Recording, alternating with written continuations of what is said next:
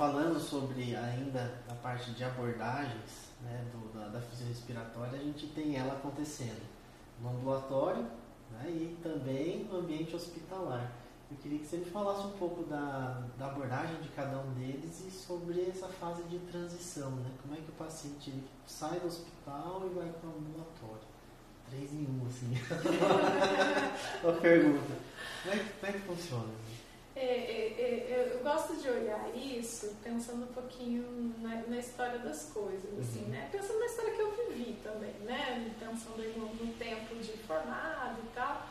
É, assim, a gente escuta falar de fisioterapia respiratória, vou falar da minha experiência como aluno, eu escutava dois campos. Certo. Tá? Eu escutava o paciente lá dentro do hospital, Sim. né, na ventilação mecânica. Era isso que a gente era um ponto era um ponto muito forte, né? E a gente escutava o paciente DPLC, Nossa. né, no ambulatório, fazendo exercício.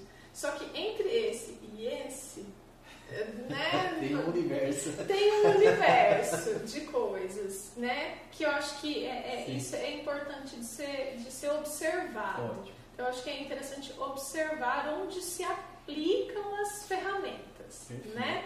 Então, partindo do pressuposto que as pessoas respiram, e que fisioterapia respiratória se aplica no contexto da só das pessoas que Só. respiram, né? Ah, eu acho que a gente pegar ah, essa forma de olhar e, e tentar entender o contexto. O fisioterapeuta respiratório domina a ventilação mecânica, ele estuda a ventilação mecânica e hoje a gente tem uma especialidade que é o fisioterapeuta em terapia intensiva. Antes não tinha, era só fisioterapia pneumofuncional, fisioterapia respiratória, né? Era respiratória, Sim, pneumofuncional, depois os voltou para né? respiratória, graças a Deus. Eu gosto mais. Né? E daí da respiratória nasceu as- uma outra especialidade, né? que é o fisioterapeuta, o fisioterapeuta em terapia intensiva, pela complexidade e pelas especificidades do ambiente. Né? Mas antes da gente ter isso estabelecido e, e as, normativações, as normativas, elas começaram a ser feitas ali né, no final da década de 90, né, 98 para 99 as primeiras resoluções, depois teve reformulação, mas o grande escopo saiu dali. Entendi. Né? E só teve essas especialidades a partir do momento que a gente teve ah, os cursos de especialização e as residências. Então tem uma história embutida Sim, ali claro. para a gente poder ter até as outras, né? Em traumato, em neuro, né? Enfim, as outras também saíram desse mesmo contexto, né? Então, na fisioterapia respiratória, pensando de onde a gente saiu, né? Antes de ter essas subdivisões, você tinha um fisioterapeuta que ele entrou na unidade de terapia intensiva e ele dominou a ventilação mecânica. Então, é um foco de estudo, de abordagem, porque a gente né, gerencia a ventilação mecânica junto com a equipe. Né? O fisioterapeuta ele avalia esse pulmão, ele ajuda a escolher as estratégias, né? então ele avalia o doente Uhum. junto com a equipe da UTI, então ele é essencial nessa gerência. Sim. E isso já faz bastante tempo. Quando eu falo bastante tempo, é mais de 20 anos que o fisioterapeuta vem trabalhando nisso, né? Bem, quando começou é, é, os ventiladores mecânicos, né, a- e o fisioterapeuta já estava lá dentro. A gente teve grandes fisioterapeutas na história, no início da década de 80, Que né, que lá, são né? grandes marcos ali. Mas a gente tem, a partir de então, um, um nicho da fisioterapia respiratória que a gente né, tem o reconhecimento e tem o know-how para trabalhar. Claro. Mas, eh, e depois a gente lá do outro lado, a gente tinha o DPLC e o exercício. Então, no meio desse caminho, a gente tem pacientes que precisam de suporte ventilatório em outros lugares. Do mesmo jeito que a gente precisa de pacientes fazem exercícios, acho que voltando lá para o hospital em outros Sim. lugares. Então, eu vejo isso caminhando indo e vindo, Aham. né? Por quê? Porque o suporte ventilatório invasivo e não invasivo, ele saiu né, desse contexto hospitalar e ele veio para o domicílio, para o home care, para a ventilação não invasiva, para a terapia do sono, ele veio para o suporte não invasivo dos pacientes neuromusculares, né, para o suporte à vida. Então, ele veio do hospital e foi para o domicílio. E ele está no ambulatório para a gente fazer exercício usando VNI. Entendi. Entendeu? Então acho que faz essa trilha, Sim. né? Então o fisioterapeuta que trabalha na área de fisioterapia respiratória, ele tem que entender de pressão positiva, ventilação mecânica invasiva e não invasiva, porque ela se aplica lá na unidade de terapia intensiva, na enfermaria, nas unidades intermediárias, no pronto atendimento, né, na, na emergência, uhum, no, no, home care de alta complexidade, para os pacientes que têm uma internação de, como se fosse uma UTI na sua casa, os pacientes que têm um atendimento em casa que é menos complexo, um suporte não invasivo para a vida dos neuromusculares, que é um nicho ali, e outros parecidos, e o suporte ao sono e fazer exercícios não invasivo. Acho que a gente sai da UTI e vai para o ambulatório com a, a ventilação mecânica e a pressão positiva. É um grande é um grande, uma grande caixa de ferramentas. Sim, Tem vários tipos de ventiladores. Uhum. Né? Então você gera pressão positiva com os ventiladores mais complexos, com aparelhos de suporte à vida, com CPAPs e BIPAPs mais simples, com equipamentos uh, que são uh, geradores de fluxo que você coloca, por exemplo, na saída de um cilindro de oxigênio, você gera fluxo. Então você tem outros equipamentos mais simples. Você gera pressão positiva com uma unidade manual de ventilação. Uhum. Você tem várias formas de gerar pressão positiva e marcas de equipamentos, enfim, que você vai trazer, né? Uma outra grande coisa que está dentro da fisioterapia respiratória é o treinamento muscular respiratório. Né? Ele vem né, lá do paciente do ambulatório, do DPLC, ou dos pacientes que têm fraqueza muscular respiratória. É, ele já veio para o pré-operatório? Então, pacientes cardiopatas que fazem treinamento muscular respiratório, tem alguns estudos interessantes uhum. mostrando menos complicações, ou pelo menos né, um índice menor, ou complicações mais simples. Mas é interessante, porque você tem uma curva de perda, você tem um problema da pós-sedação, então você tem um músculo melhor, impacta menos impacta nessa, menos, nesse contexto. Sim, né? Sim. Então, ele veio ali para o pré-operatório, é pouco ainda aplicado em larga escala, mas tem, tem alguns resultados interessantes, poderia ser uma rotina mais né, abrangente ali. É, esse treinamento muscular respiratório também para né, é, os pacientes de pós-operatório, né, ou de algumas condições respiratórias ali dentro do hospital. E lá na ventilação mecânica, ou lá na UTI, melhor dizendo, né, você pensa no desmame. Então você Sim. tem um desmame complexo. Uhum é um parâmetro que se avalia para ele desmamar e voltar para a respiração espontânea. Né? Então, o treinamento muscular respiratório ele pode se encaixar ali. As formas de fazer, os métodos de treinar, os protocolos, até os equipamentos se modificam ao longo disso, né? Mas a gente tem esse trilho aqui. É né? grande, né? É, ele se aplica Sim. nesse contexto. Sim. É, acho que uma outra coisa que hoje, né, a gente tem a melhora do desempenho respiratório dos cardiopatas e dos pneumopatas, Trouxe também, por exemplo, treinamento muscular para quem usa muito a fala, a voz, o canto. Para atleta, né? Então você tem uns treinamentos de endurance muito importantes, respiratórios com altas cargas, tem equipamentos bem modernos para fazer isso. Então o fisioterapeuta respiratório pode trabalhar com esse desempenho de atleta, né? De alto nível, alto desempenho, ou mesmo fitness, né? Que não é competição, mas você Sim. trabalha e melhora a endurance muscular respiratória. Então também tem esse né, esse outro uhum. nicho aqui, né? Ah, que é uma coisa que se conhece muito do fisioterapeuta respiratório hoje. É, os cuidados com remoção de secreção e higiene bronca, que é o que acho que mais se conhece. É, que mais fala se fala, de, né? mais se muito, né? fala, né? eu coloco ele na linha de cuidados. Sim. O cuidado que eu tenho lá na UTI, na enfermaria, na emergência, que eu vou ensinar para a família fazer em casa. Dependendo da patologia, isso pode ser temporário ou contínuo né? mas eu, eu coloco as técnicas de remoção de secreção como essenciais para preparar para as outras coisas. Né? O paciente hipersecretivo ele vai ter dificuldade de treinar o músculo respiratório, né? isso não vai impactar. Então eu preciso ter esse contexto para depois Sim. trabalhar o que eu quero. Então eu, é, eu, eu, eu, coloco isso na linha de cuidados, como fase preparatória. Né? Mas é o que todo mundo sempre pensa primeiro. Né? é, e, e eu acho que não é o primeiro como né? Talvez não como a primeira ferramenta de uso, né? É, não, eu coloquei não como marca registrada, sabe? Porque às vezes eu tenho que usar ela primeiro para poder fazer a melhora do desempenho claro, respiratório, claro, claro. né? Às vezes eu tenho que usar ela primeiro na sessão, vamos não, pensar sim, assim. Claro. Né? Mas ela não é a marca registrada. Não é né? só isso, né? A marca registrada é o desempenho respiratório. Né? Então eu coloco ela na linha de cuidados. E aí você você vai usar ela em todos esses campos, né?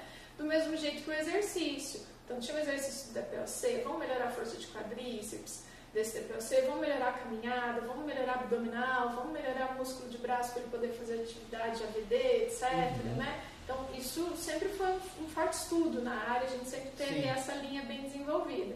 Aí isso veio vindo, né? Né? Então agora a gente vai fazer com que o paciente não perca massa estando internado lá na enfermaria. Vai precisar fazer um, né, uma internação aí de um tempo, então vamos botar esse paciente para andar. Então dentro do hospital isso sempre apareceu. Né, de maneira assim mais pontual, mas estava ali, né? Hoje está bem forte. Hoje isso, isso, né, veio para a unidade de terapia intensiva com mobilização precoce. Sim. Então, de 2008 para cá, isso meio que explodiu. Né? Não que não existia antes, porque eu acho que tudo que um dia explode fica comum já. é porque já acontecia há mais de 10 Sim. anos e um monte de gente brigando para isso, ou até 15. e aí a gente tem um momento histórico que ainda bem que vem, né? Então você tem a mobilização precoce. E, e hoje se discute o que é precoce, né? Qual é o paciente eu coloco quando ele em pé? Quando eu tiro ele do leito primeiro?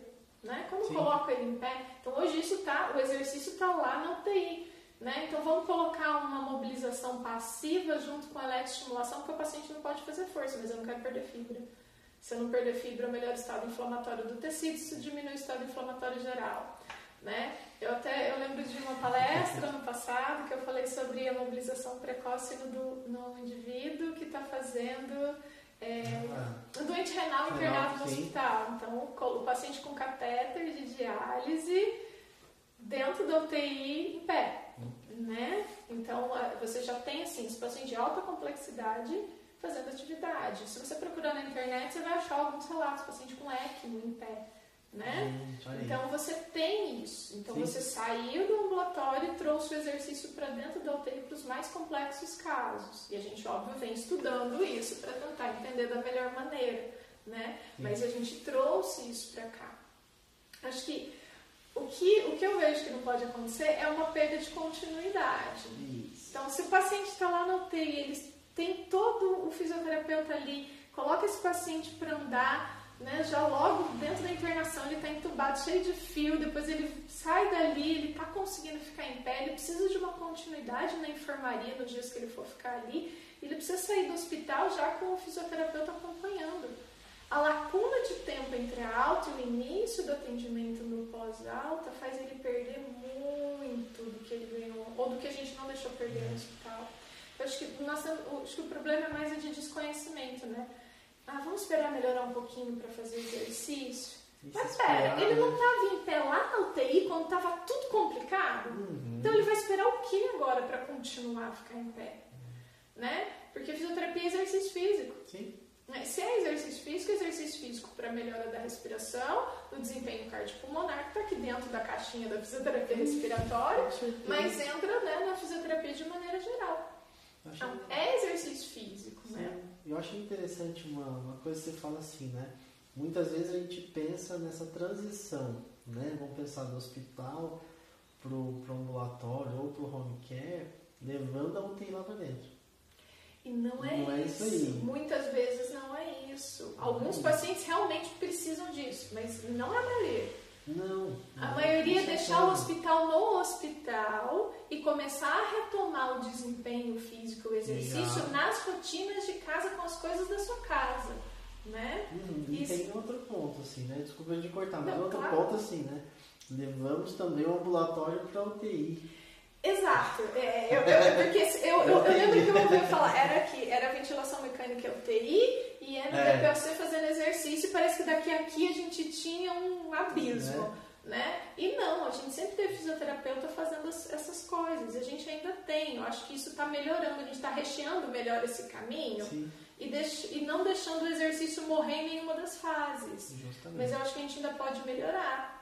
Tem muitas técnicas, né, como eu falei do treinamento muscular respiratório, que dentro do hospital podia ser mais usado. Claro. Né? Do mesmo jeito que tem algumas coisas da ventilação de suporte ventilatório que podia Pode. ser mais ampliado aqui. Sim. Né? Então acho que a gente podia rechear mais esse espaço, preencher, né? Não, não fazer. A gente fala que a gente está com uma ponte de madeira, a gente está precisando fazer uma ponte de concreto de via dupla, né? Poder, Quatro pistas para cada lado. A gente precisa melhorar esse tráfego para que a gente entenda que o exercício é para melhora da capacidade do indivíduo. Então, uhum. o fisioterapeuta tem N ferramentas, o fisioterapeuta respiratório trabalha com essas ferramentas, ele, ele aprende a usar, aprende a avaliar, né? Então, eu avalio o movimento do tórax, eu avalio o volume, os fluxos pulmonares, a tosse, a força muscular respiratória, o desempenho físico. Eu posso aplicar isso na UTI, uhum. na enfermaria, no pronto-socorro, no ambulatório, na casa, na academia, no fitness,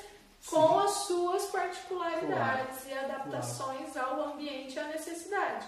Mas essas ferramentas elas existem e podem ser aplicadas em todos esses esse trajeto, né? É. Eu acho que é isso que, que, que, que, precisa ser mais divulgado, trabalhado e as pessoas que trabalham nessa área, né? E trazendo isso mais à tona.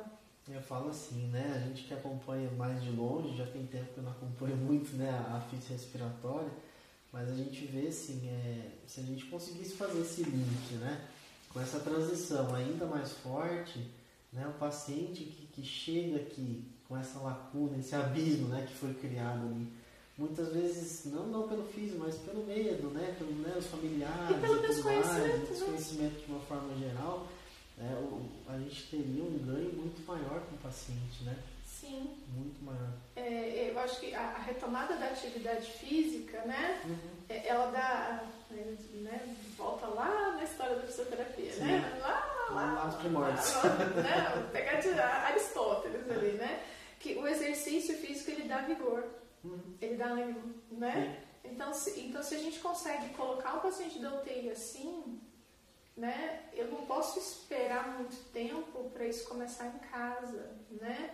Então eu saio da UTI e vou para casa, no conforto da casa, da minha cama, das minhas coisas, eu acabo me recolhendo, né? Então, você Sim. fazer exercício, você mantém a sua atividade física, você põe o corpo para fazer exercício, isso ajuda a sua mente a lidar com o processo todo, né? Então, eu acho que o exercício físico é importante para isso também. Tem até estudos que, que falam, né, em relação à parte de ansiedade, depressão e exercício. Sim, acho que você, o fisioterapeuta respiratório, trabalhando, né, dentro da, da das suas especificidades, mas dentro desse contexto, não abandonando nenhum do trajeto. Falou que a gente não pode abandonar as partes do trajeto, né? Conseguir ocupar os espaços em todos esses trajetos, Sim. o paciente vai sair ganhando. O fisioterapeuta vai ter mais campo de trabalho, mas Com o paciente certeza. vai sair ganhando, né? Então, esse paciente vai ter uma condição melhor. Eu acho que isso é, é, aquela coisa, né? O nosso brinde final do, do, atendimento, o paciente vai sair ganhando, porque ele não vai perder em nenhum momento o estímulo à atividade física, né? Fazer exercício físico controlado, prescrito para ele, individualizado, né? É, nós, na, na fisioterapia respiratória, temos ferramentas para isso. E, e precisamos ocupar esses espaços aí.